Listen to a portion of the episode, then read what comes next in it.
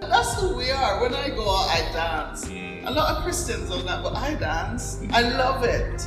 I think it brings people together. You go to a party and you're there sat down like this and you hear good music. Get up and dance. That's what music is for, isn't it?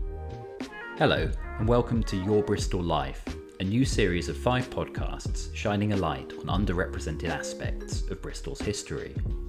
This BCFM series was made with the Bristol Cable, Bristol History Podcast, and In the Dark. This episode was created by Tom Marshman and is about Old Market.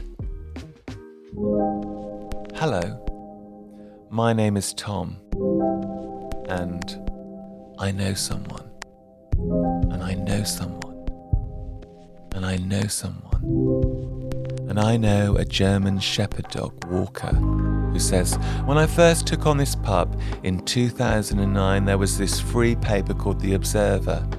It used to come every Thursday or Tuesday, I can't remember which, he says and they had this picture of Old Market. So you had this big picture on the front page, and it had the Old Market Tavern A board sign. And the headline read, Bristol's Red Light District.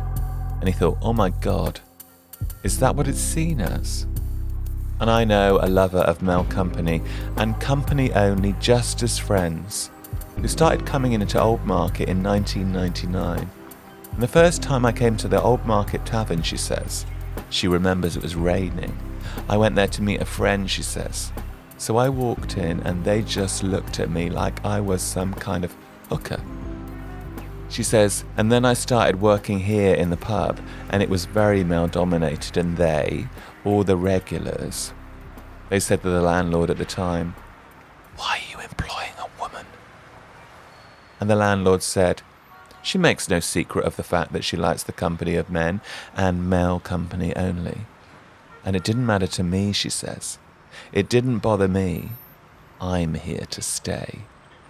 And the oldest fart in Old Market says it's not just political, sexual, ethnical, religious, everything you could possibly imagine. It's such a diverse area. I doubt that there's a more diverse area than West Street in Old Market and Stapleton Road, this side of London, this side of New York. And if you want to know who I am, I am the conduit, and I carry many stories in my pockets tales of jeopardy, tales of celebration and indulgence, of vice and virtue. These are stories that need to be told. Listen.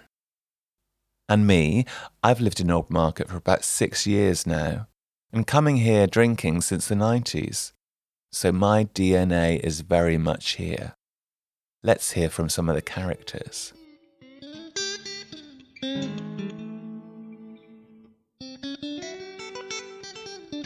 And every time you hear old markets on the up, it's like, I've been hearing that for 40 years.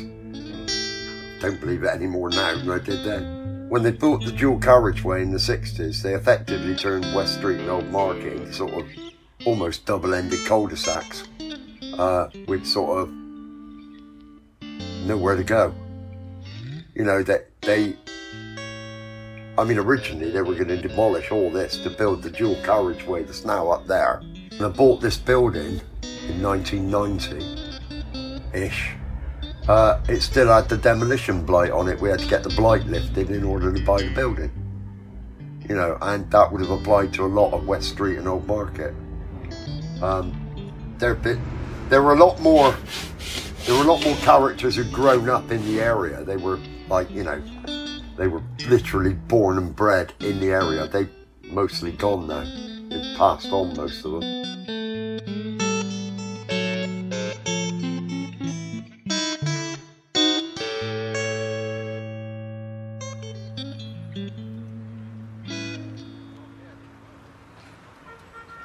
And I know the son of a carpet salesman who says the trouble with gays in Old Market, and I've had this out with gay people before, is they just went, This is Bristol's gay village.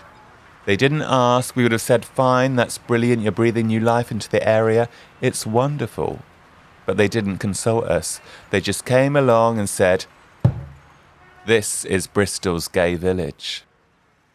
And the girl coffee grinder, though she doesn't see herself as that cool, she says. She says, I was really excited by a coffee shop of this kind of standard opening up around here because this strip in particular of Old Market didn't have too many places to go to to get a coffee when I worked in a nearby office. She had to persuade her MD because it was her job, she says, to decide where they were going to relocate. I had to really persuade him to move to Old Market. He thought the area was really dodgy and it didn't have any facilities or anywhere to eat. He thought the perception of us being in Old Market would be really negative. But I could see that this was a place that could turn around quite a lot. And it massively has. I mean, this strip in particular, she says, it's really changed in the past year. She says there's a real mishmash of stuff, and there's lots of discussions about the new properties being built. But I think, let them come, she says. HRH. And I hate that name, he says. But that's what they call me HRH. It makes me sound like I'm a really old queen. He says, in this environment or any environment that involves alcohol, people change, and you become aware of that when you're sober. And we have people coming in here very drunk, and you know they're going to cause you no trouble. They're going to cause you no grief because they're good drunks. HRH says, It feels much bigger on a Friday or a Saturday night, he says. And it's a very strange thing. Coming here for the first time to the Bear Bar and their only experience of the place are the online party pictures, so they're expecting this huge nightclub.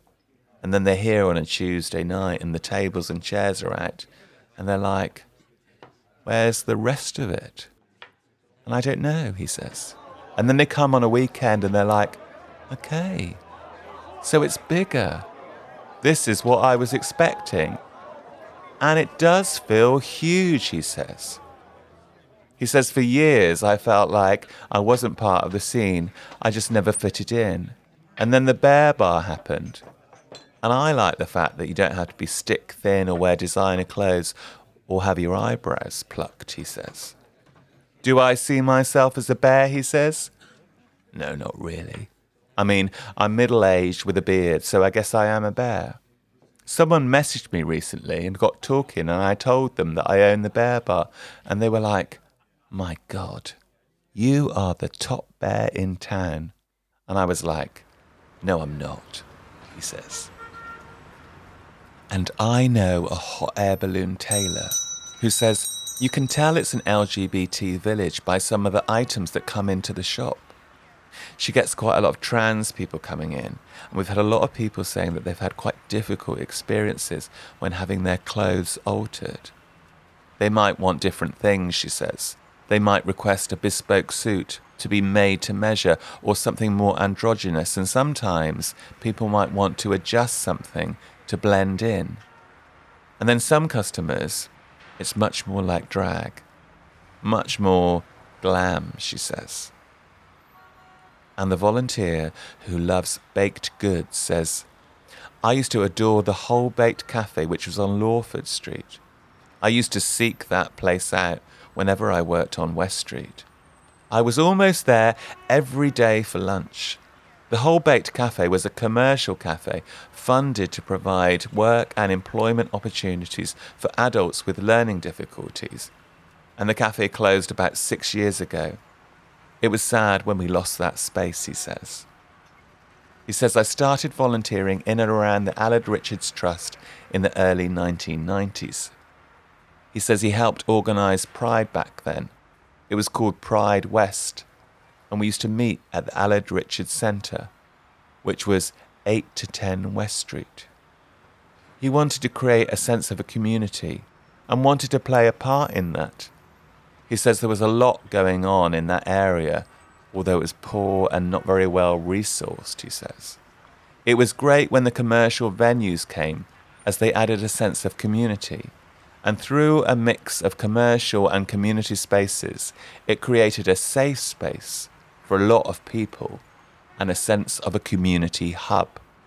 even though it was not very well funded, we just kept pushing and pushing and pushing. He says Aled Richards was one of the first people that was diagnosed with AIDS and to die locally in the Bristol area. And the trust was set up in a similar way and in a similar response to the Terence Higgins Trust in London.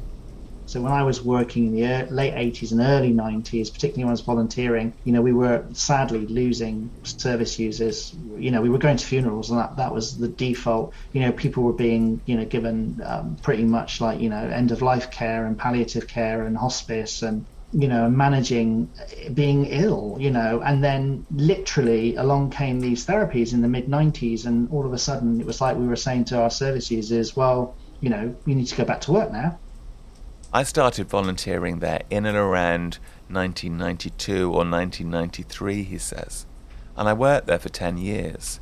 And we merged in 2000 or 2001 to become part of the Terence Higgins Trust, part of a bigger organisation and that building is now off the record where Freedom Youth are based, and have been based since the mid 90s. And Vintage Phil. Vintage Phil remembers his friend Dave, who sadly died, an old friend of mine, he says, and he owned the shop over there, he says. The shop wasn't actually selling anything. It was just a playground, he says. Dave was a character, he says. He loved attention. So he loved his little gang around him. So he could dance on the pavement, play his guitar, and he ended up with a lot of issues with drugs and mental health. Dave was colourful because Dave loved attention, and that made him more colourful. He stood on the roof of my shop, thinking that all the gays outside the bear bar on the corner were the policemen, watching him. That was one of his exploits, he says. I had to get him down off the roof, he says. Another time, he says, he remembers that he was in the shop sleeping underneath one of the shelves for about a week. He wouldn't see anyone because he thought everyone was after him. It was a psychotic episode, he says. So, yeah, the whole street was in mourning for about three months because Dave's shop was there and people were writing messages on the shop for him, he says. If Jesus, she says, were to come to Old Market, I think he would sit and chat with everyone here, irrespective of who they are, Ma says. Jesus would show you a different way of life, she says. So I believe if he was here, he would just sit in every single shop with every single person having a chat, encouraging them to listen. Love thy neighbor, love your enemy, do good, feed the hungry, she says. He was the one that supported the sex workers when they wanted to stone her. Mary Magdalene, she says. She was a sex worker. You know what I mean? So for me, she says, looking at it like that, if you really and truly cared about people, cared about somebody's well being, cared about your neighbor, by coming into their house and saying good morning or giving them a smile, this world, she says, would be a better place. Now, and that's who we are. When I go out, I dance. Mm. A lot of Christians don't that, but I dance. I love it. Mm. I think it brings people together. You go to a party and you're there sat down like this and you hear good music, get up and dance. That's what music is for, isn't it? Mm-hmm. You know, so life is worth living. I'm telling you, if if we if we cared as much as we speak that we care, we, we, we would make a we would make a difference. And as the city continues to regenerate its cells and change, and the bars magically expand on a Saturday night and contract on a Tuesday, and as the nighttime allows people to explore their secret sexual fantasies, and as we walk down the road, we are in our own way subtly shaping it. As we remake our clothes to reflect our true identities, as we shout about injustices, we shouldn't forget to show the love that this place deserves and for a long time hasn't seen. With its mix of buildings from across the decades, squashed together, and the places in the creases that you might ignore, the places shut down, the places that are thriving, the places in flux.